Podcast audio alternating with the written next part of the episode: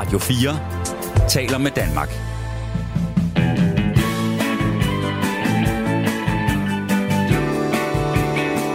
Velkommen til Only in America. Din værter er Frederik Dirk Skotlib og Mirko Reimer Ester.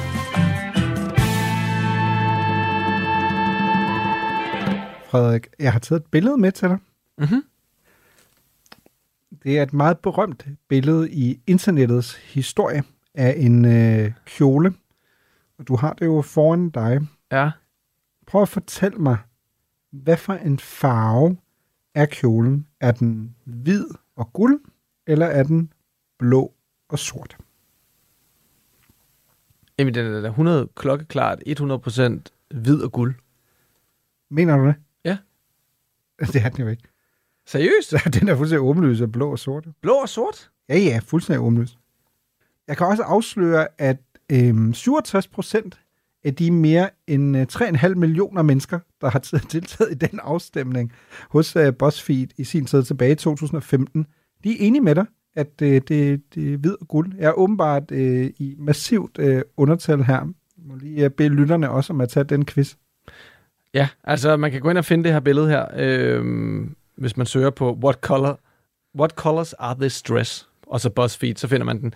Altså, jeg kan slet ikke forstå, hvordan man kan se andet end, end, end hvid, og guld, men altså, det, vil jeg, det må vi jo lade op til Jeg kan slet ikke forstå, at man ikke kan se, at det er blå og sort. Jeg ved ikke engang, om vi har en fremtid altså på, på det her program, der er mig, Frederik, hvis vi ser så forskelligt på tingene.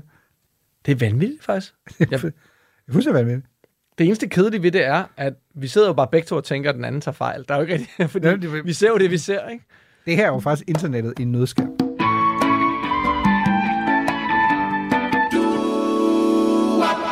Hi, I'm Jen, And I'm Ricky. and welcome to the best of BuzzFeed. Da BuzzFeed i slutningen af nullerne åbnede dørene for en ny måde at kommunikere kultur og nyhedsstof på, var det svært at få armene ned. We are going to still do the things that we do every day. masturbate. No, we are not fucking doing that. Også andre nye smarte medier som Vice og Vox bød både læsere, lyttere og seere indenfor til en ny måde at formidle nyhedsstof på internettet på. Did Kim Jong Un's daughter just get a massive promotion? Men nu ser festen ud til muligvis at være over. Adios, BuzzFeed News. The website is shuttering, according to senior news reporter Oliver Darcy over at CNN. Buzz- BuzzFeed, der har fyldt i de fleste Facebook-feeds de sidste mange år, har lukket deres nyhedsafdeling. BuzzFeed News as part of layoffs, where 15% of staffers will be cut across the company. Peretti says for BuzzFeed News, we have begun discussions with the News Guild about these actions. Ligeledes er Vice, der for få år siden var vurderet til næsten 6 milliarder dollars, gået konkurs. Vice Media was once one of the hottest names in new media. They've just filed for bankruptcy protection ahead of a proposed deal to sell off to a consortium of lenders. It's an extraordinary collapse. Men hvordan ændrede nyhedsbranchen sig så drastisk på så kort tid? Hvordan har de sociale og digitale medier ændret nyhedsdækningen? Vi kigger også fremad. For hvilke medier trives, og hvad kommer fremtiden til at byde på? Starting soon, we'll be bringing a new version of the show we've been doing for the last six and a half years to Twitter. Velkommen til Only in America. Mirko, hvad er det, der sker med alle de her nyhedsmedier for tiden? Altså, The Guardian har for eksempel en overskrift lige nu, der hedder BuzzFeed and Vice were meant to be the future of news. Og altså jo noget, de så ikke kan leve op til. Øhm, hvad er det, der sker med, med nyhedsbranchen lige for tiden? Og, og specifikt med, med Vice og BuzzFeed? Jamen, hvis man, øh, hvis man skulle bruge en Star Wars-reference, så vil man sige, at imperiet slår tilbage. Ikke? Fordi vi har været et sted, hvor hvis du går 10-15 år tilbage, så havde man troet, at fremtiden i forhold til øh, den digitale journalistik, det var BuzzFeed, øh, BuzzFeed News, det var Vice, det var Vox, Politico, øh, alle de her nye medier, som udelukkende var digitale. Øh, og det lyder jo, altså, hvis man lytter til det her i 2023, så tænker man, det lyder helt skørt, fordi vi som udgangspunkt læser ikke så meget papiraviser længere, og det hele er digitalt. Men sådan var det jo ikke dengang. Så der var jo en kamp om, hvem er det, der kan ligesom tilpasse sin journalistik til, hvordan folk på internettet gerne vil have nyheder. Mm. Og der var sådan de etablerede, det man kalder legacy medias, øh, i, problem i USA jo. Altså noget New York Times og... Ja, præcis. Ja. Ikke? Washington Post. Ja. Jamen, de var jo født og voksede så stærke i en æra, hvor der var en papiravis, der kom ud.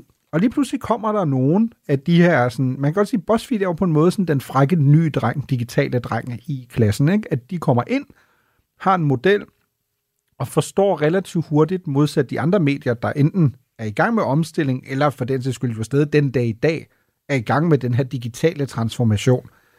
De forstod, okay, hvad skal man gøre på internettet, for at man bliver opdaget? Mm. Ja, og, og man kan sige, at sociale medier her spiller selvfølgelig også mm. en stor rolle. Det kommer, det kommer vi ind på lidt senere her. Men måske skal vi lige tage, tage lytterne lidt tilbage og prøve at forstå, mm. hvordan, hvordan, hvordan havner vi egentlig her, ikke? Og øhm, hvis man skal kigge på de her nye smarte medier, det hele hænger jo sammen med, at internettet kommer, og, og unge mennesker læser jo ikke avis. Altså vi to, vi er jo i slutningen af 30'erne, og, og vi er jo knap nok vokset op med aviser, og vi er endda sådan lidt nogle gamle kloge typer, ikke? Altså jeg har for eksempel ikke en papiravis, og, og, og har faktisk kun haft det i meget korte øh, perioder af mit voksenliv, fordi jeg er bare vokset op med, at jeg læser ting på min computer eller min, min tablet. Så det hele har jo handlet om, hvordan får man hele den næste generation med på, på nyhedsdækningen. Og det er jo netop det, som, som BuzzFeed og, og Vice Media og Vox Media, de gør så enormt godt. Men man kan sige, det, på mange måder kan det jo spores endnu længere tilbage. Altså, jeg vil våge påstå, at det starter helt tilbage i 2002 med det site, der hedder Gorker, mm. som er sådan et, et, et, et, et, et, et site, der blander øh, kulturdækning, nyheder, men også en sjov klip og, og den slags. I virkeligheden en, en, en start på meget af det, vi ser i dag, også på TikTok og Snapchat osv. Og, og det er jo, altså, det, de kommer frem på at være anderledes. Altså simpelthen fange de unges opmærksomhed på en måde, som de gamle mainstream øh, nyhedsmedier på ingen måde kan. Og indimellem det, der putter de så også lidt nyhedsstof ind, sådan så de unge rent faktisk får en lille smule nyhedsformidling. Ikke? Og øhm, det går så ret hurtigt galt for Gorker faktisk. Ikke? De udgiver nemlig Hulk Hogan, en fyr, vi har snakket om før øh, i vores wrestling-afsnit, Mirko, for nogle uger mm. tilbage. De udgiver simpelthen hans sextape. Well, they picked the wrong guy this time. Og øh, fordi de har lagt sig ud med mange millionæren Peter Thiel, Øhm, ham har de været efter på grund af nogle andre ting. Og han tænker så, jeg kan ikke lide Gorker, det her nye smarte øh, website. Jeg hjælper Hulk Hogan med at sagsøge Gorker. I knew we were doing what was right, and even if we would have lost, even if we would have lost, it would have been good because everybody would have known what Gawker was all about because I expose them and what they do and how they look at the world, which to me is very, very scary. Og øh, det gør de så, og de ender så også med at vinde en retssag, øh, som betyder, at Hulk Hogan skal have 140 millioner dollars af Gorka, og det får faktisk det her øh, online-magasin til at dreje nøglen om. Så man kan sige, Hulk Hogan er for, af alle mennesker øh, med ind over historikken på det her. Øh, Gorker lancerer blandt andet øh, også, altså inden de drejer nøglen om, øh, et, et, øh, et, en blog. De har sådan en masse blogs. Jeg ved ikke, om du kan huske, at man snakkede meget om blogs i nullerne. Ikke? Det var det smarte. Herhjemme havde vi også alle mulige netværk af forskellige modeblogs og øh, helseblogs og det ene og det andet.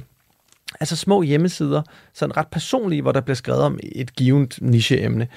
Og der starter de blandt andet også det... Øh... Ja, blogs var vel det, som podcast groft sagt er blevet i dag. Ikke? At der var sådan et tidspunkt, hvor alle skulle have en blog. Jeg kan huske, at jeg havde en om tysk fodbold, ja. øh, som, jeg prøver, hvad den hedder, WordPress, uh, WordPress tror WordPress. jeg, som er sådan præcis som den der sådan typiske, ikke? hvor du kan gå hen og lave en gratis, og den hedder Tyske Teser. Selvfølgelig har du haft det. Ja, præcis. Ikke? Men, men jeg hoppede først på, jeg var ret sent, det var sådan, har været i 10'erne, start 10'erne. Ja, ikke? det men, synes jeg heller ikke er, så, ikke er så sent, faktisk. Men det er jo fordi, apropos en af pointerne med vores programmer, det er fordi, ting altid kommer med lidt forskydning. Der går lige nogle år fra, at ting er blevet store i USA, og så på et tidspunkt kommer de, ikke? Jo. Øh, så Danmark giver det måske god mening, at man i 10'erne begynder at sige, at lave blogs, ikke? Og nu om dagen skal alle have en podcast, ikke? Fordi og man kan det er sige, det nye. Det er jo også inden, at sociale medier for alvor er blevet en ting, og jeg tror også, at sociale medier øh, på en eller anden måde er blevet de nye blogs på en eller anden måde, ikke? Men i hvert fald lancerer de det, der hedder Jezebel, og, øh, og det bliver lavet af øh, blandt andet øh, hende, der hedder Anna Holmes, som er sådan en, som et feministisk alternativ til kvindemagasiner. Og det er jo ret interessant, at allerede tilbage i 2007 begynder man faktisk med det her medie at lægge øh, fundamentet til meget af det, vi ser i dag, for eksempel på TV2 Eko og mange andre steder, nemlig den her identitetspolitiske nyhedsdækningsform, som øh, unge mennesker og specielt måske minoriteter og kvinder er meget draget imod, fordi det repræsenterer nogle andre mennesker, øh, end det man ser i det, i det brede medielandskab, hvor det hovedsageligt har været, har været drevet af, af, af hvide mænd. Ikke? Og øh, de laver blandt andet historier, hvor de, øh, de udlover en dosør for, at man kan finde, få et, finde et billede af en fotomodel, inden hun er blevet retuscheret, for ligesom at gøre op med det her skønhedsidealer. De kigger også på fordelingen mellem hvide og sorte fotomodeller. Det er meget sådan politisk, sådan, som vi egentlig kender det i dag, men langt før sin tid. Og så er det jo så, at Facebook starter i 2004, men først bliver stort hen omkring sådan noget 2007-8 stykker. Og det er der jo så selvfølgelig en masse nyhedssites, der tænker, det her må vi kunne tjene penge på på en eller anden måde. Altså, her har vi et apparat, der når ud til helt ekstremt mange mennesker, og især mange unge mennesker. De mennesker, som vi har svært ved at nå med mm. de klassiske nyhedsmedier. Og det er jo så her, at BuzzFeed bliver etableret i 2006 af Jonah Peretti og John S. Johnson, øhm, som, øh, øh, som blandt andet også med ham, der hedder Kenneth Lehrer, som står, står bag øh, HuffPost øh, som, som co-founder. Og det, de laver, er jo meget lister og quizzer, mm. og sådan ligesom det vores intro, uh, introsnak her omkring, hvad farve har den her kjole, sådan noget, der skaber omtale og opmærksomhed. Ikke? Altså jeg ved, kan du huske, da BuzzFeed kommer frem, hvad, hvad det er for, hvad det er for et, et, et sted? Mm, ja, altså både og. Det var, jeg har lidt dyrket BuzzFeed så meget, men jeg har selvfølgelig, altså man kan ikke uh, have levet i tierne og ikke for eksempel være faldet over den med kjolen, ikke? Det var også derfor, vi indledte på den. When you look at this right now, what color? Right here I see white and gold. It's blue and black. It is white and gold. It's blue and black. I really see white and gold. It's blue and black. I see white and gold. Purplish blue and gold. I know people say black, but I don't see it. I got in so many fights with people that were like, it's black and I'm like, no, you're dumb. It's not. It's white and gold. Det, jeg kan huske, er, at jeg kom på Facebook relativt sent. Det må også have været omkring 2008-9 stykker, men brugte det ikke så altså rigtigt. I Tyskland var det heller ikke så udbredt, fordi man havde en tysk pandang øhm, til det. Øhm, og så kom jeg på Twitter lidt senere. Og dengang var, synes jeg, var Facebook og Twitter jo ikke et samlingssted på mange på samme måde. Der var det sådan groft sagt, du, var, du havde dine venner, som var dine venner og din familie, og så skrev du et eller andet fuldstændig ligegyldigt. I dag har jeg spist fisk, eller sådan noget. Det var ikke et sådan et sted, som det for eksempel er blevet for mig i dag, hvor det groft sagt er min nyhedsmarkedsplads. Jeg går ind i mit newsfeed, og så kigger jeg, hvad er det, der kører. Mm. Agten, ikke?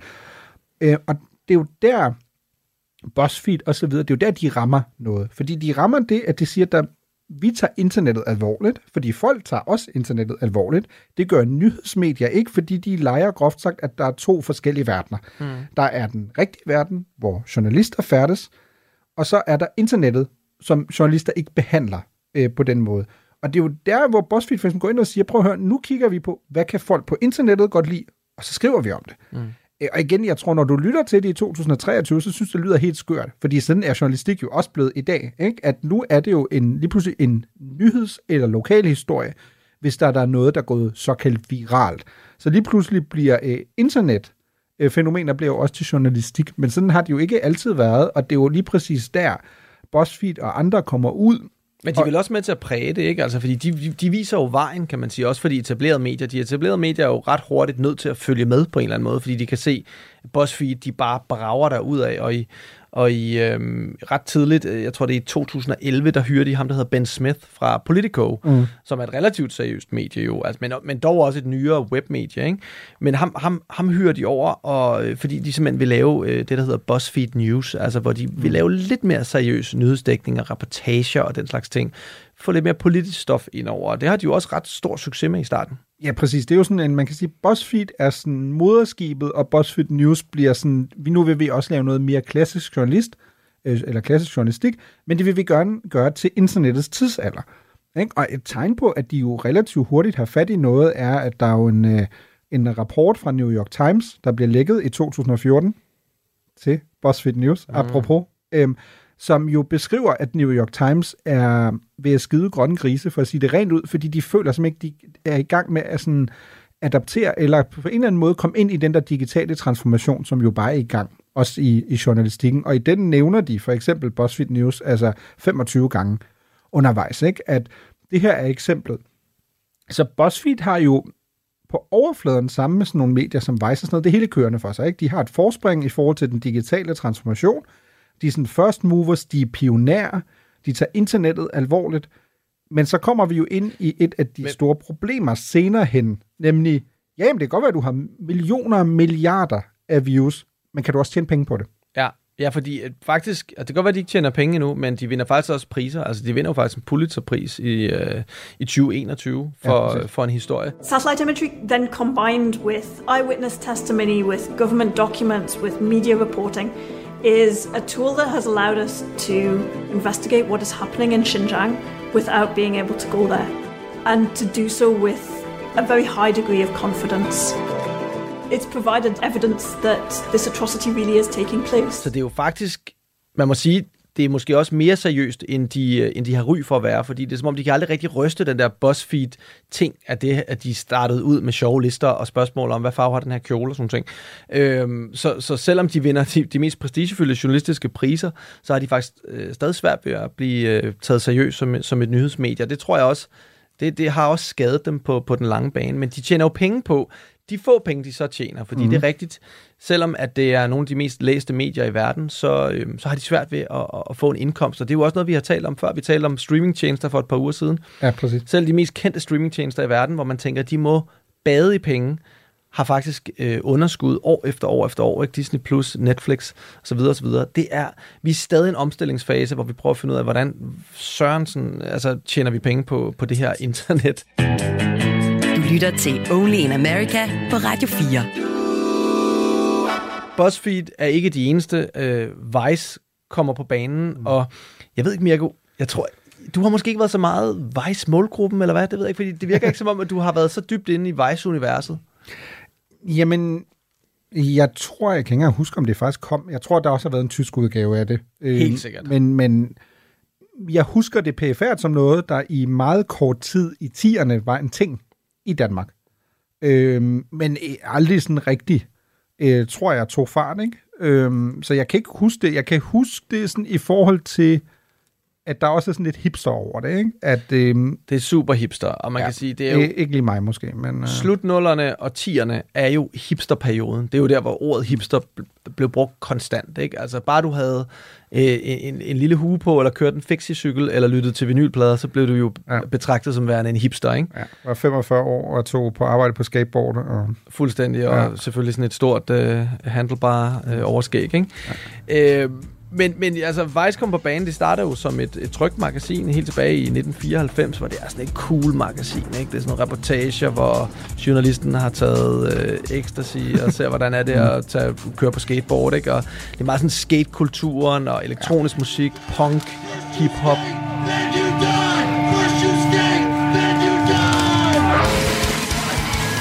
Virkelig det sejeste ungdomsmedie, verden nogensinde har set på det her tidspunkt deres hjemmeside især bliver de jo ekstremt kendte for, og det er jo alternative nyheder, det er vilde reportager fra verdens farligste steder, det er bare sådan de mørkeste afkroger af Kongo. One thing we've noticed since we came here is that there are fires burning everywhere in Congo. I guess they're just burning their garbage. But it kind of feels apocalyptic at times. What det, det er jo journalistik, som ingen har set det før. Deres kreative leder er Spike Jones, mm. som nogen måske kender som filminstruktør. Han har lavet Being John Malkovich og alle Jackass-filmene og Where the Wild Things Are og musikvideoer for Fatboy Slim og Kanye West og det ene og det andet. Altså et kæmpe navn, og han er altså eksklusivt hos, øh, hos Vice som, som, som kreativ leder simpelthen. Og det er jo så i 2013, at Rupert Murdoch, som du var inde på før, han sprøjter de her 70 millioner dollars ind i Vice, og så begynder det virkelig at køre derfra. Ja, ja, så kommer Disney to år senere i 15 med 200 mil, millioner, ikke? Altså, og det er jo fordi, som du også siger, altså dengang, der i midten af 10'erne, Vice tror, de kan gå på vandet, ikke? Altså, de er ude, der er sådan en meget berømt episode i 2014, hvor uh, Smith uh, jo uh, giver hver ansat 1.500 dollars cash, simpelthen i hånden, mm. til sådan en uh, kæmpe fest, de holder, uh, hvor uh, Lil Wayne, rapperen, han, han optræder. Og det er jo der, sådan, der kommer den der, nu laver vi apropos Viceland, og Viceland TV-ideen er jo direkte, siger han, at det skal være en hybrid af MTV, ESPN og CNN mm. for millennial-generation. Altså millennial-generation er jo dem, der er født mellem 1980 og øh, år 2000, ligesom dig og mig.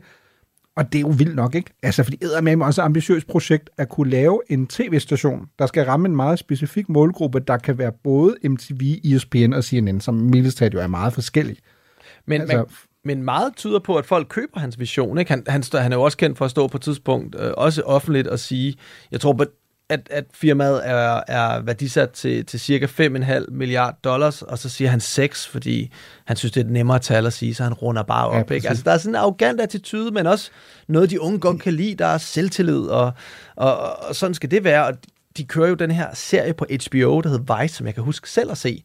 Det var det hotteste, du kunne se. Mm. Øh, det var de mest banebrydende øh, korte dokumentarfilm, øh, internettet havde at byde på. Der er blandt andet en meget kendt episode, hvor de tager til med Dennis Rodman til Nordkorea, fordi han har, ud, han har udtalt, at øh, han betragter sig selv som værende rigtig gode venner med diktator Kim Jong-un, som er relativt nyindsat på det her tidspunkt. Og så tager de med ham derhen, og det er jo helt besynderligt. Det er jo tydeligt, at øh, Nordkorea har gjort alt for at skabe et glansbillede af, hvordan der er. Og der er jo nærmest statister i supermarkederne, og Dennis Rodman er helt crazy. We here at Vice have been fascinated by North Korea for a long time. In fact, we've done three documentaries about the Hermit Kingdom, all of which have been harshly critical of the regime. You have to go to the house of the people, the library of the people. You have to see the soccer team of the people. But the one thing that we didn't do was meet any of the actual people of North Korea. It's not very busy here. For that reason, I'm personally never allowed to go back to the DPRK. But we wanted to get inside the country again to see firsthand how it's faring under its new, very young, and very mysterious leader, Kim Jong-un. Det er jo fantastisk tv, og de vinder priser, og alt kører bare, man tænker, Vice, de bliver umulige at stoppe, og de har jo også et kontor her hjemme i Danmark.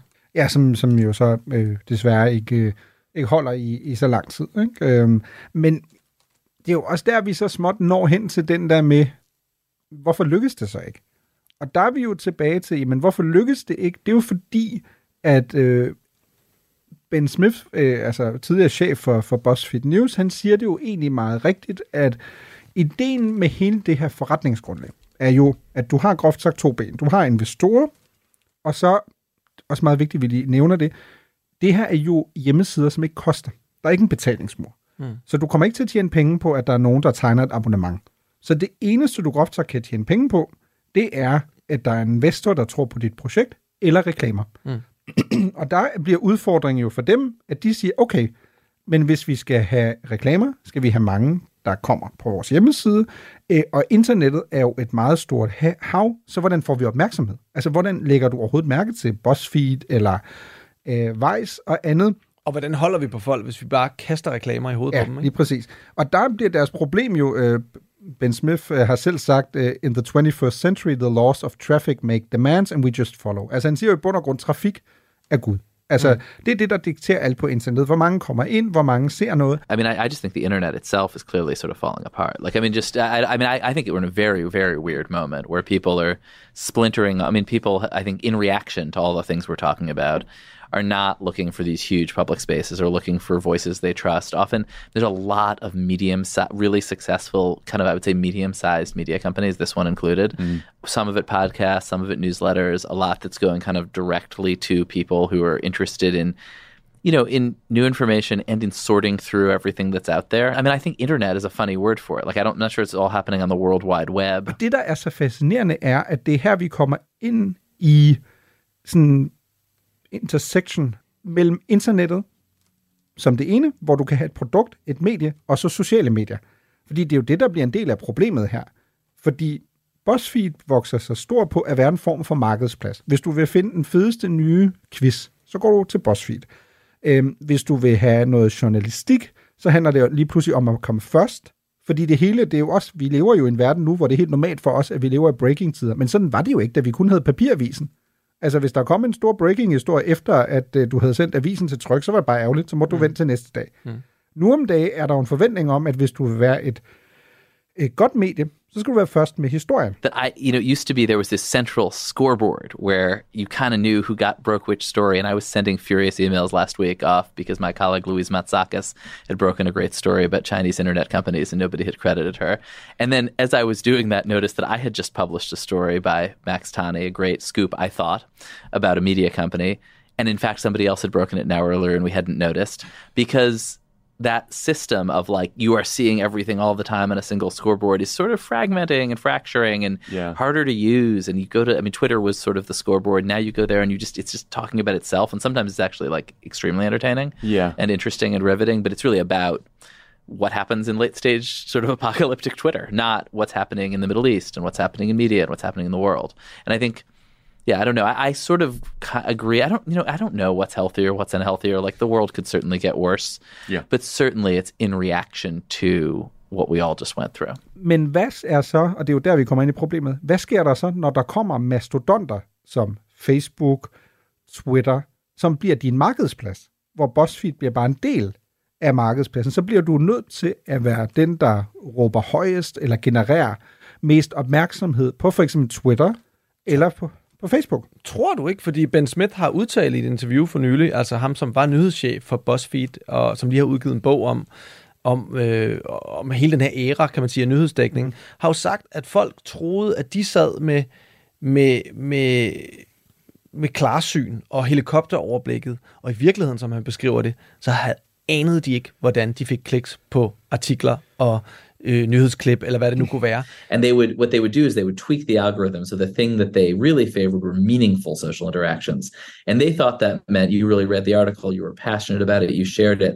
What it actually meant when they implemented it was that like I posted a meme of like Bernie Sanders, you commented kill yourself 17 times Yeah, in a row. right. Yeah. And then they were like, wow, look at all this engagement and showed it to everybody. De forstod overhovedet ikke Facebooks algoritme, og Facebook forstod knap nok deres egen algoritme. Så det var sådan noget netop skabe en masse opmærksomhed, og så kan det være, at vi lander et eller andet her. Ikke? Men det er jo problematisk, hvis du gerne vil lave seriøs nyhedsdækning. Og det bliver jo også meget netop det her med, at hvad giver mere opmærksomhed? Og igen, det er jo det, som alle kender fra Facebook, en skænderier, og øhm, altså øh, skældsord, man kaster efter hinanden. Artikler, der ligesom kunne lægge op til det, blev jo noget, som Facebook-algoritme, som jo ikke er øh, menneskelig, tænker, det her, det kan vi godt lide. Mere af det. Nå, du, der, er jo- der er jo et dobbelt problem her, hvis du er et nyt medie. Fordi hvis du er et nyt medie, så skal du i en digital verden leve af, at du øhm, kommer først. Altså det det, du opbygger din troværdighed. Hvis du er New York Times, øh, Washington Post, så skal du også gerne være hurtig, men du har en indbygget troværdighed, fordi du er et gammelt, øh, klassisk medie. Ikke? Så du skal ikke så meget på samme måde opbygge troværdighed. Du skal ligesom mere øh, transformeret, så du faktisk kan være en del af, af den digitale journalistik.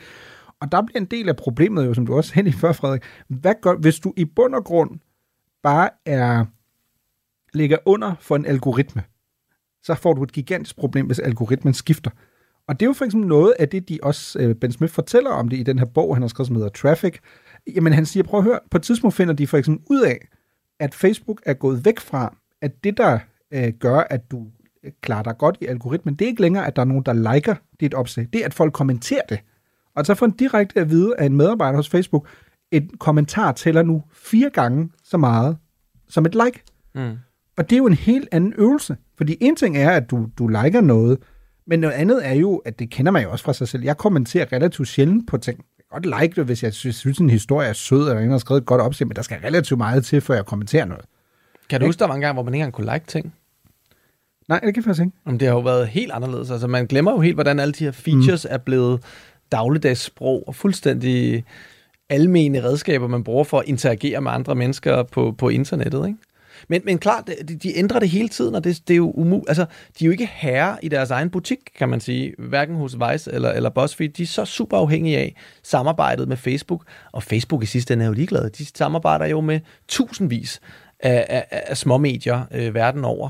Så, så det er jo ikke en særlig holdbar situation, og, måske er det også derfor, at både Vice, altså Vice, de jo går konkurs øh, maj, i maj, altså mm. øh, lige for nylig, og, øh, og BuzzFeed, de lukker så Præcis, deres og prøver nu, de nyhedsafdeling. præcis, Vice er jo et sådan et stadie, hvor de prøver at blive over. Der er en eller anden, der skal redde dem, ikke? Og måske er der nogen, der redder dem. Øh, Nu må vi se, det kan godt være, øh, fordi de, er jo, bliver vurderet til at være et par hundrede altså millioner hver. Jeg tænker, de overlever, men det bliver en helt anden form, og måske med, med Præcis. helt ny ledelse og en helt ny vision. Ikke? Og, og, og man kan sige, at BuzzFeed overlever også, det er jo deres nyhedsafdeling, der lukker, men det siger jo noget om, at, ja, nu sagde du selv, uh, The Empire Strikes Back tidligere, ikke? Altså, de, de, de gamle drenge og, og, og damer, de har alligevel uh, fundet en måde at, at, at slå tilbage på, fordi det går jo faktisk ret godt for flere af de gamle etablerede medier. I hvert fald dem, der har formået at omstille sig digitalt. En del af udfordringen er jo også, hvis du for eksempel som Vice og BuzzFeed var det, du har nogle investorer, men et, de vil se nogle, de vil se nogle resultater, og de har meget høje forventninger, fordi de kigger på din trafik og siger, hold nu op, man, der er mega mange, det her må man kunne gøre endnu bedre. Og så er det, dit andet ben, du står på, det er et annoncemarked. Hvor ved vi jo i dag, jamen størstedelen af annoncemarkedet sidder Facebook på, sidder Google på. Og hvad gør du så, apropos, vi har lige været i en periode, ikke? Øhm, corona, inflation. Mm-hmm. Øh, og jeg kan jo se, det er det samme ude på TV2.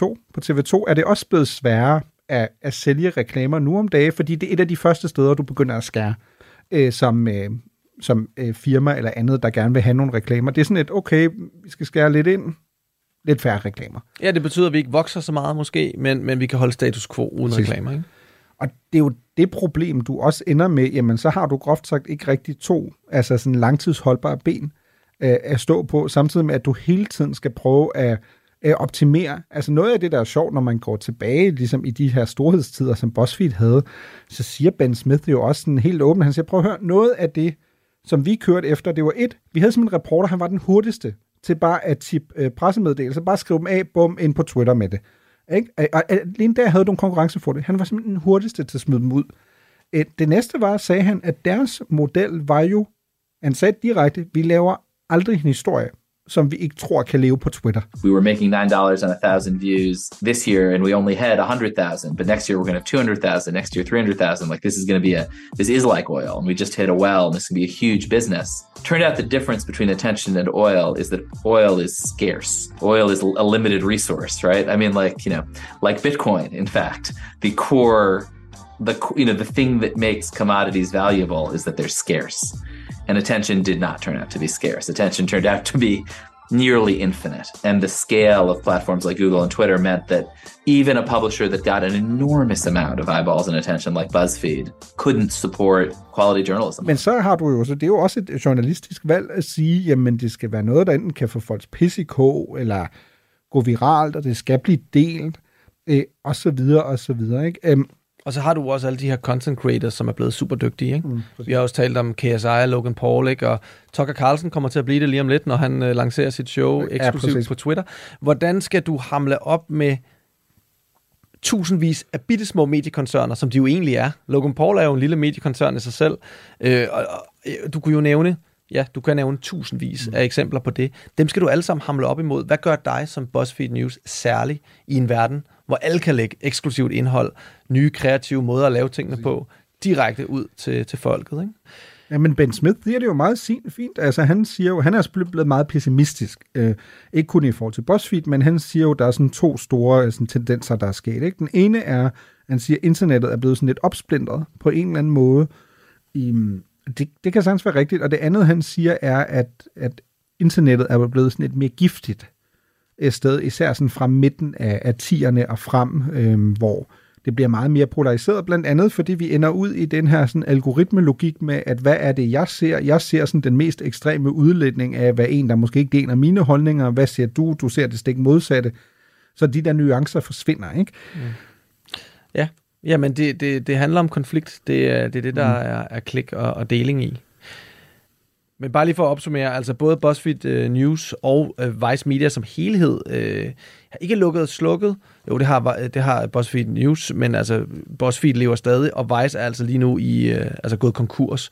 Og det ser ikke godt ud for de her uh, ellers engang så, så lovende ungdomsmedier. Du lytter til Radio 4. Men Mirko, hvordan har vi så mærket effekten af de her øh, digitale mediers fremkomst? Altså, hvad, hvad har det gjort ved, mm. i din optik, hvad har det gjort ved, ved journalistikken som hele?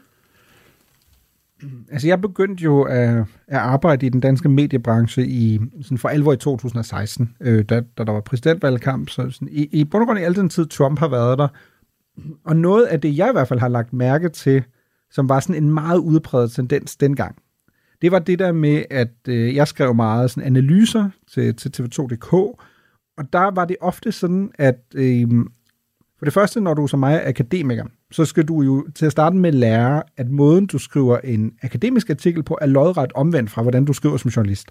Ikke? Som akademiker har du en meget lang smør, så kommer der en konklusion til sidst.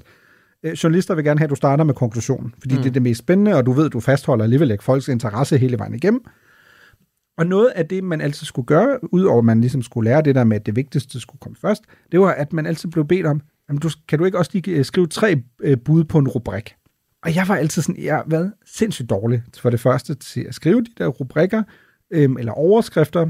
Og det næste var sådan, at jeg altid følte, okay, men der er jo ofte på medier, at der er en forsideredaktør, hvis arbejde det vidderligt er at lave nogle, øh, nogle overskrifter, som folk klikker på. Og det, der har været meget fascinerende at se, især når man er en akademiker, der sådan helst måske ikke vil gå sådan linjen ud, og der skal være lidt på den ene på den anden øh, side, er jo, at de der rubrikker eller overskrifter, de er jo ofte meget hårdt vinklet, ikke? Altså man sidder sådan nogle gange og tænker, wow, ikke? Øhm, men det er jo simpelthen, fordi det er en del af sådan, apropos mode, TV2 er jo ikke unik på den front, øhm, du, der sidder jo simpelthen folk derinde, har en kæmpe stor skærm, og så ser de, okay, vi har de her tre bud, nu kører vi 15 minutter med den her overskrift, 15 minutter med den her, hvad for en klikker bedst? Mm. Og så kører vi med den. Jeg skrev jo, at har jo skrevet mange artikler for DR.dk øh, om altså, lange, dybdeborende artikler om tv-serier, ikke? hvor jeg virkelig har fået lov til at, at, at nørde igennem. Men jeg har intet, altså jeg kom, til sidst gad jeg ikke engang komme et bud på en overskrift, fordi det blev aldrig brugt. Altså igen, det har du også prøvet på TV2, ikke? Og, og nogle gange har jeg også oplevet at blive hånet på, på Twitter, på grund af en, en, en ukorrekt eller en, en, en sensationel overskrift, som jeg så pludselig skal, skal stå på mål for, fordi mm, der er jo ingen, der ved, at det ikke er journalisten, der laver overskriften. Altså, og det er jo... Øhm, det kan man godt blive super frustreret over, det er der ingen tvivl om. Jo, også fordi det er svært. Jeg har også haft de der, hvor folk sådan har kommenteret på sociale medier, den der rubrik regner ældst, og den er jo sådan helt ude. Altså, et, du har ikke lyst til at smide din kollega under bussen, fordi det er også sådan en form for ansvarsfralæggelse, hvor når man gør det, kommer det sådan helt retfærdige modsvar, der hedder, undskyld mig, så må du jo sige det til redaktøren. Ikke? Men jeg kender det. Altså, jeg har også haft nogle, hvor så giver du bare op. Ikke? Altså, nogle gange overvejer du, om du ikke selv skal dele det, og igen, fordi der sidder nogle mennesker højere op i systemet, der kigger på alle de der tal, og de kan se, hvad, hvad der fungerer. Øhm, nogle gange strammer du den sådan lige lovlig meget, ikke? og så kan du have sådan nogle lange diskussioner med folk, om der er dækning for det. Så kan du sige, ja, der er i teorien dækning, men altså, det er måske ikke lige det, artiklen egentlig fortæller, og så videre. Og så er der andre, der vil sige, jamen hvis du overhovedet vil have, at folk gider at læse det, som du har lavet, så må du ligesom leve med, at det er, det er reglerne. Og det er jo sådan en tendens, apropos, som vi herhjemme har overtaget en til en, altså fra amerikanerne, fordi ikke, altså apropos nogle af de her tidlige pionerer, de rejste jo rundt øh, til andre altså, øh, digitale medier, og ligesom fortalte dem, at det er jo blandt andet det her, man kalder the viral lift. Altså man simpelthen prøver at løfte noget digitalt, så det kan gå viralt, det er jo sådan, der gik de rundt, altså nogle af de typer fra BuzzFeed og så videre, og sagde, prøv at høre, det er meget vigtigt, når I laver rubrikker. I skal tænke specifikt over ord. Øh, det skal være nogen, der gerne vækker nogle følelser. De skal gerne være ret bombastiske også. You'll never believe what this Austrian father was hiding in his basement. Did you live off a smoothie diet only? The answer might surprise you. This guy got shredded eating only liver? Here's his secret. This U.S. president took a ride through Dallas. You'll never believe what happened next. These Japanese soldiers visited the city of Nanking. You won't believe what they did there. Fordi det i sig selv er ligesom det, der gør, at folk kommer ind på produktet. Og før i tiden var det jo nærmest sådan noget, altså jeg er jo også blevet drillet med det på TV2, at de der rubrikker laver sådan pissekedeligt. Ikke? Før var sådan, altså, jeg var seriøs, mand, der er ingen, der gider at læse det der, ikke? Nå, men det er jo som, som at kunne skrive godt omkvædet i en popsang, ikke? Det kan ja, godt være, at du ikke er John Lennon, men, men det er sat mig også øh, en egenskab at kunne, kunne lave det der catchy omkvæd, og det er det jo også med de der overskrifter der. Det er jo en helt helt kunstform i sig selv. Jamen, det er jo derfor, du har deciderede stillinger til folk, der er forsideredaktør og sådan noget. Altså, ja. deres, de er jo, øhm, TV2 kalder man rubriksmede, ikke? At de skal simpelthen sidde og smede nogle overskrifter, fordi igen, de, at det er jo sindssygt vigtige mennesker at have i en organisation, fordi hvis du har, altså prøv at forestille dig forskel mellem en, der er god til at lave overskrifter, og en, der er dårlig. Altså, hvor mange ekstra sidevisninger du kan få, ja, og så videre, det, ikke? Det altså, de, de er jo vigtige, men det er også klart, at man, hvis man sådan, er sådan en type som dig og mig, måske nogle gange sidder og tænker, åh, oh, altså, det, det har jeg nærmest lidt svært ved at stå indenfor, eller okay, var det virkelig det? Ikke? Men jeg har jo selv lavet dem. Altså, det er jo også noget. Så har du skrevet en analyse, og så har du kaldt det eller andet, så tænker sådan, okay, vil nok, ikke? Man kan sige, det der med BuzzFeed og Vice er jo, det er jo egentlig, i sin essens er det jo ungdomsmedier. Altså, mm. som vi også indledt med at sige, det handler om at få opmærksomheden for dem, som ikke gider læse aviser, og som man egentlig måske har, har skudt en hvid, hvid pil efter, hvis man er, hvad ved jeg, øh, Washington Post eller New York Times. Men jamen, dem har vi selvfølgelig haft derhjemme. Altså, succesfulde eksempler kan man jo nævne sådan noget som Soundvenue. Mm. Soundvenue kører vildt godt, og, og ligger jo sådan et sted imellem øh, jo netop sådan noget Vice og Noisy, ikke? Altså, øh, er jo et, et, et online-magasin, der, øh, der klarer sig godt, og som har godt fat i de unge, og også har udvidet til, til film og tv med, med, med dygtige redaktører og super godt indhold, og forstår tidsånden. Ikke? Men man prøvede jo på et tidspunkt, og, og det ved jeg, og det husker jeg meget specifikt, for det er nok de færreste, der kan huske det, at lancere et medie, der hed Format og faktisk med øh, en tidligere Vice-redaktør i spidsen, Mm. øh, Benjamin Kyrstein, som, Nå ja, som nu er min kollega på TV2. Som er som på er TV2 korrespondent, nu. ja. øh, super dygtig, og han havde, havde siddet her på, på det danske Vice, som så øh, ikke klarede skærene, og måske allerede der så man mm. også lidt, øh, lidt skriften på væggen i forhold til Vices fremtid. Men Ekstrabladet var simpelthen ude i at, at pumpe en masse penge i, i noget, der skulle være et ungdomsmedie, som skulle være der, hvor man ligesom fang, fangede de unge. Og jeg blev faktisk tilbudt en del stilling sammen med min kollega Kasper Lundberg som kulturredaktør på det her. Vi endte så med at takke nej. Og det gjorde vi faktisk, fordi vi vurderede, at de målsætninger, som, som Ekstrabladet havde sat for det her nye format, der hed format, øh, faktisk var, var urealistiske. Og det var, det var jo bare vores mavefornemmelse, fordi det vidste vi ret beset ikke. Og hvad sker der? De lancerer sig, de ansætter, jeg tror, op 20-25 øh, dygtige, dygtige mennesker. Der er folk, der opgiver deres øh, redaktørstillinger på alle mulige store medier i Danmark, bare for at lukke to-tre måneder senere. Og det siger jo noget om, det er jo netop igen, her der er det jo så øh, Ekstrabladet, der, der giver kapitalindsprøjtning, hvor sindssyg utålmodig man er, når man har haft penge op af lommerne, fordi du kan jo, der er jo ingen, der kan banke et succesfuldt online-medie op på to-tre måneder. Du er nødt til at give det tid, ikke? Øh, og det, så det er en næsten umulig disciplin, og specielt i et lille land som Danmark, så man kan sige, vi, vi, vi vælter ikke rundt i, i online-medier ala BuzzFeed øh, herhjemme. Nej, jeg skulle lige til at sige, altså hvad har vi herhjemme af sådan nogle... Zetland er måske sådan et eksempel på et sådan rent online-medie, Mhm. mm. ikke? Der, der ligesom måske har fundet en form for niche, altså i forhold til, hvor man måske... øh, måske Men de skiller sig også ud, ikke? Det er jo et abonnementsbetalingsbaseret øh, system, ikke? Og det, og det bliver nok den næste, og det kan man sige, det har nok de store streamingtjenester nok været med til at sparke den dør ind. Spotify, Apple Music har mm. helt sikkert betydet meget for, at vi, vi, vi godt forstår nu, at vi kan faktisk betale os øh, til, til godt indhold. Ja, jeg tror, jeg er meget spændt på, fordi det er jo, altså, det er jo sådan en udfordring, du og jeg jo også har i den her branche, at et, den branche, hvor der i forvejen forventes relativt meget gratis arbejde, ikke? At, hvor man siger, Nå, Nå, det er omtale, og det er reklame, og hvorfor skulle vi betale dig for at stille op? Og så er det jo samtidig et sted, hvor der også er nogle generationer, måske den, der kommer under vores, for eksempel, altså vi er jo begge to i, i slut 30'erne, altså, som ikke egentlig sådan, måske sidder og tænker, hvorfor skal jeg betale? Altså, internettet er ikke sådan noget, hvor man får ting gratis som udgangspunkt, ikke? og hvor du igen i en dansk kontekst, det er jo også problemet, du skal jo konkurrere med nogle medier, fordi de er engelsksproget. Altså et abonnement på New York Times koster hvad, 60 kroner om måneden, eller sådan noget. Altså et abonnement, et digitalt abonnement på Berlingske koster det dobbelte. Mm. Ikke? Og igen, hvorfor skal jeg abonnere på Berlingske, hvis jeg måske kun er nyhedsinteresseret, når jeg enten kan få dem i mit feed på sociale medier, eller jeg kan gå ind på DR.dk, hvor jeg ikke skal betale, eller på TV2.dk. Altså, og så hvordan... supplere med New York Times, ikke? Ja, præcis. Altså, ja. hvordan producerer du det der unikke indhold, Mm øhm, som enten kan generere enormt meget trafik, og selv der er vi jo stadig et sted i, i den her digitale øh, omvæltning, hvor vi ved ikke engang, om du alene kan overleve. Altså i forhold til at være en virksomhed, en medievirksomhed, på bare at få øh, trafikken. Ikke? Og der må man jo bare sige, altså det er jo også, hvis man skal sådan binde sådan en sløjfe på, man kan sige, BuzzFeed News, og sådan lave øh, sådan et rest in peace. Det, BuzzFeed News havde jo relativt mange vilde afsløringer. Altså det er BuzzFeed News, der i sin tid jo er med til at detaljere, hvordan FIFA er bundkorrupt, og det er derfor, man ender med et øh, øh, verdensmesterskaber i fodbold først i Rusland og Katar. Ikke? Det er BuzzFeed News, der er en af de første, der kommer med den her store breaking-historie om R. Kelly og hans øh, forhold, seksuelle forhold til, til børn. Ikke mod deres vilje, øh, hvilket jo er medvirkende til, at R. Kelly den dag i dag sidder i fængsel.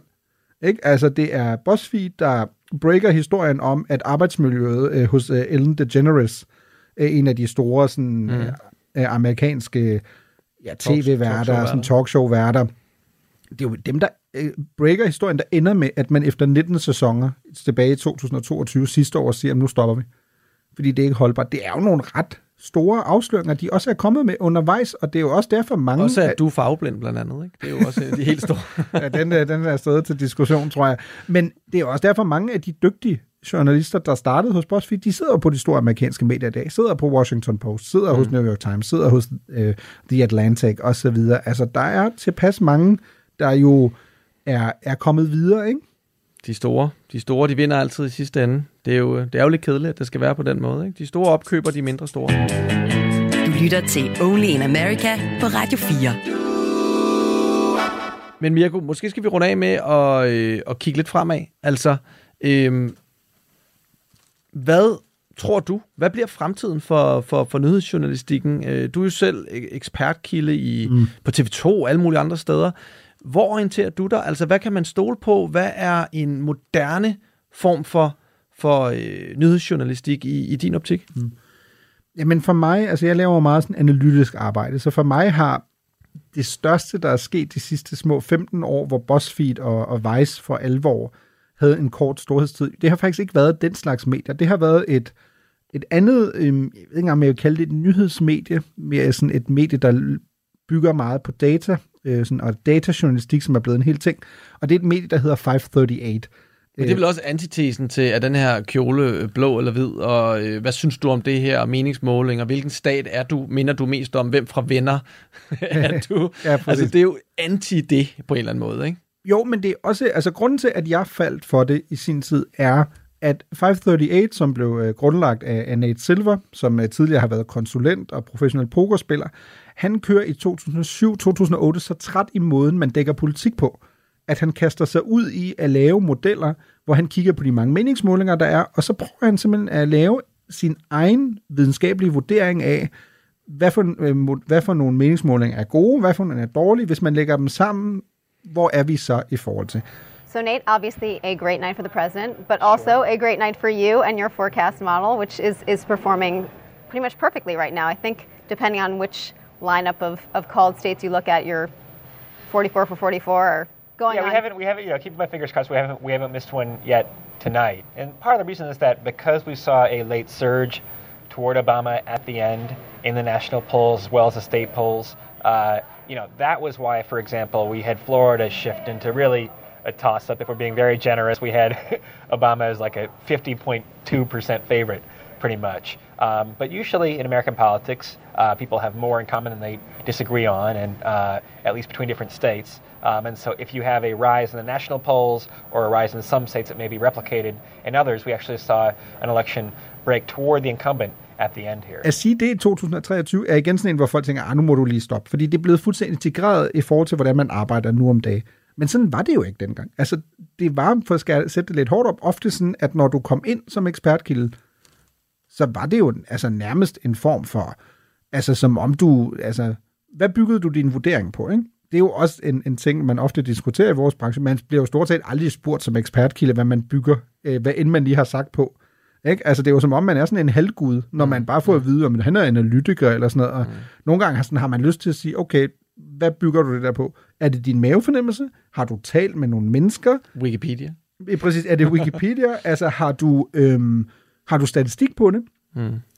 Og, men det udfordrer jo den måde også, og det er der, jeg synes, Nate Silver som fænomen er sindssygt interessant. Både fordi grunden til at tale om Nate Silver her nu og 538 er, at øh, 538 startede hos øh, New York Times som en blog, øh, og Nate Silver bliver berømt først i 2008, hvor han øh, forudsiger eller prognostiserer, at øh, Obama bliver præsident, men så for 11 år i 2012, hvor han rammer samtlige 50 amerikanske delstater rigtigt ved præsidentvalget. Det er vildt. Det er sindssygt. Altså fuldstændig Hvor mange tror du, du kunne ramme? Eller har, du- har du prøvet før? Jeg prøvede det sidste år. Jeg ramte ja. 49 ud af 50. Okay. Men det, det er også det er jo held. Altså, det må du, man også- du kan så også bruge hans uh, website til hjælp. Ja, ja, præcis. Jeg bruger, præcis, jeg bruger Silver til hjælp. Og så er det jo ofte sådan, altså ting er jo så tætte. Og Ja. det er jo noget af det, jeg synes, hvor folk som Nate Silver, man kan også nævne The Upshot, som uh, Nate Cohn har hos New York Times, uh, G. Elliot Morris har noget hos The Economist, han ryger over til, til 538 nu.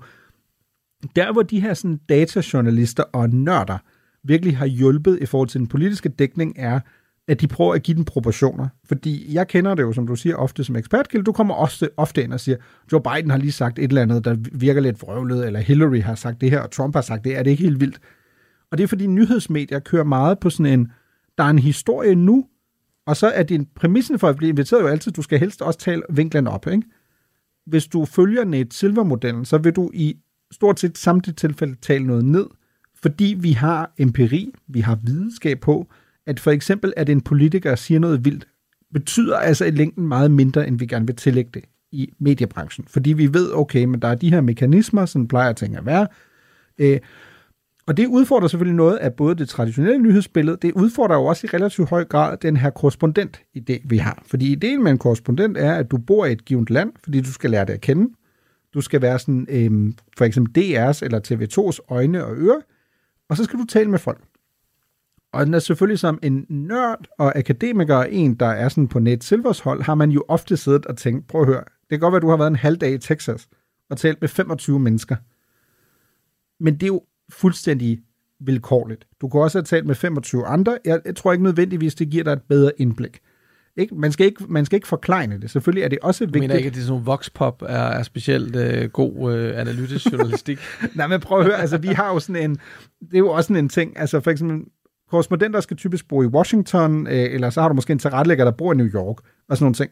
Jeg tænker ikke, at du nødvendigvis får det mest retvisende indtryk af at spørge folk om Trump i New York, som er sindssygt demokratisk, eller at du nødvendigvis får et mangfoldigt indtryk, også fordi igen... Nej, vi ved også, at nogle indslag skal jo tit bruges for at, at understrege en pointe, i stedet for rent faktisk at, stille rigtige spørgsmål. Det er ja, mere- præcis. Det er jo det næste. Du Ja. ja. ved jo, at... Øh, også net, nogle gange kan vi jo lidt dele ud af, hvordan ting fungerer her. Du ved jo også, at hvis du interviewer fem mennesker, og de siger fem gange det samme, de kommer ikke alle sammen med. Så er replikken, prøv at høre, du skal lige finde tre andre, der mener noget andet, fordi vi kan simpelthen ikke bruge det samme. Mm. Øh, jeg støtter DeSantis, jeg støtter DeSantis, øh, hvad ved jeg? Altså sådan fungerer det jo. det? Meatball? ja, det har jeg sagt to gange nu, ikke? så det, det, det må være rigtigt. Øh, altså lige et, et Freudian slip her. Og det er der sådan nogle folk som Silver lige præcis kommer ind og siger, prøv at høre, det er fint med korrespondentrollen, det er fint med klassisk journalistik, men meningsmåling er i bund og grund også som at tale til en masse mennesker, ikke? Og det er derfor, at Nate Silver, han er jo på vej ud nu. The 2010s media era is officially over. Go ahead and put this up there on the screen. Nate Silver of 538 is out at ABC News as Disney layoffs once again hit the news division. So Nate actually revealed in a tweet that he would be leaving 538 and that 538 employees had been heavily uh, impacted by layoff announcement at ABC News. For those who don't remember, uh, 538 was an independent political website that was started by Nate Silver after he left the New York Times with the 538 blog. It was very successful, had a good track record up until 2016. Uh, started his own website, which was then bought by ABC News as part of the Disney portfolio. It was seen as one of the darling companies of the 2010s, like the blogger era of a guy like him who could literally go from playing shit posting on Twitter and uh, playing po- online poker Yeah. to becoming, you know, the guy who called the 2012 election. Vi må se i løbet af sommeren, hvor han lander henne. Men det er derfor, vi har brug for de her typer, fordi de gør simpelthen en politiske dækning. I hvert fald meget, meget bedre, ikke? Jeg synes, det lyder godt. Altså med, med mange år, hvor det, øh, hvor det har været super manipulerende journalistik, øh, der, er blevet, der er blevet bedrevet. Altså vi har jo lavet afsnit om Fox News og så videre. Så synes jeg, det er rart med nogen, der faktisk forholder sig lidt mere til, til facts og, og kan man sige en form for, en form for journalistisk videnskab.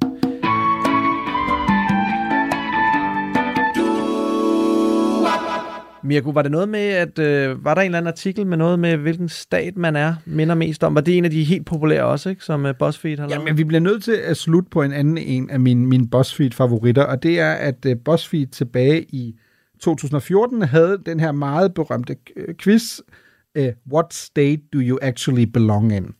Ikke? Altså, hvad for en amerikansk delstat hører du egentlig til? Uh, så den bliver vi jo selvfølgelig uh, nødt til at tage, og det har vi jo også gjort. Hvad skal jeg så gøre her? Du skal bare klikke på de billeder, der er, når du går ned. Okay, Først er sådan noget, hvad for noget fast favorite fast food, okay. Um, Der er mange muligheder. der er også mange, man slet ikke kender jo. Så, så er sgu i mål. Lad mig gætte. Øhm, Hvilken du, stat er jeg? Du er sådan en hipster. Så du er Oregon, eller fordi du, øh, eller fordi du er kultleder, så kunne du også være Texas på, på grund af Waco. Mm. Øhm, Oregon eller Texas? Det er meget sødt af dig. Men det er faktisk, øh, jeg har faktisk fået Colorado. Men det er også det nye shit jo. Det, det kan man godt lide. ikke? Det har det hele. Du kan stå på ski, øh, hvis du vil. Det er der, de rige, fine mennesker bor og sådan noget. Men du kan også øh, gå ned til stranden og sådan noget. Ja, okay. Faktisk, øh, ja. Komponistkvarteret. Hvad hedder det, øh, Mirko? Mirko, okay, jeg, jeg gætter. Jeg, jeg er nødt til at sige Texas med dig. Du er en. Texas boy. Ja, det er dybt inde i mit hjerte, men det mener den her BuzzFeed øh, jo åbenbart ikke er dybt godnat, ikke? Øh, kommer aldrig til at gætte. Jeg har simpelthen Alaska. Alaska? Ja, ja.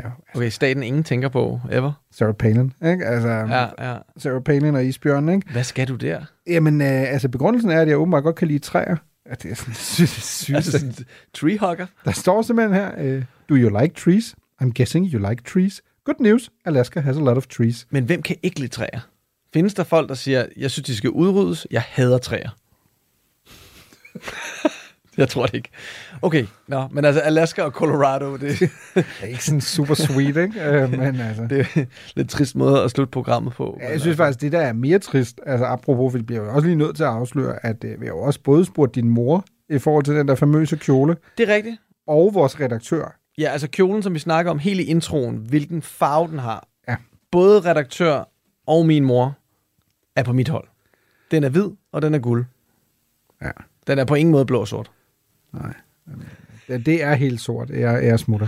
Det må lyde så mærkeligt, hvis man ikke har set det her billede, vi taler om, at den her quiz, altså at kunne sidde og diskutere farver på den her måde. Men prøv, at- I kan jo gå ind og give uh, BuzzFeed nogle kliks. I kan gå ind og finde ud af, hvilken stat I er. I kan også gå ind og finde ud af, uh, hvilken, hvilke farver den her famøse kjole den er i. Og så uh, kan I selvfølgelig gå ind og lytte til nogle af vores ældre programmer. Vi har lavet om programmer om alle mulige amerikanske fænomener, og vi fortsætter ufortrødent, så tak fordi I lyttede. Ja, modsat BuzzFeed News.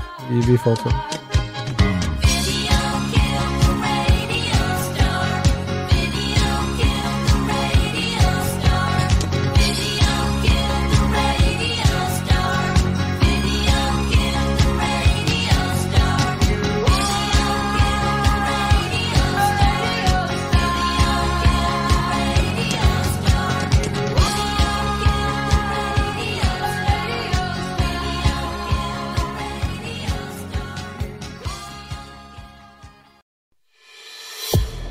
Har lyttet til en podcast fra Radio 4. Find flere episoder i vores app, eller der, hvor du lytter til podcast. Radio 4. Ikke så forudsigeligt.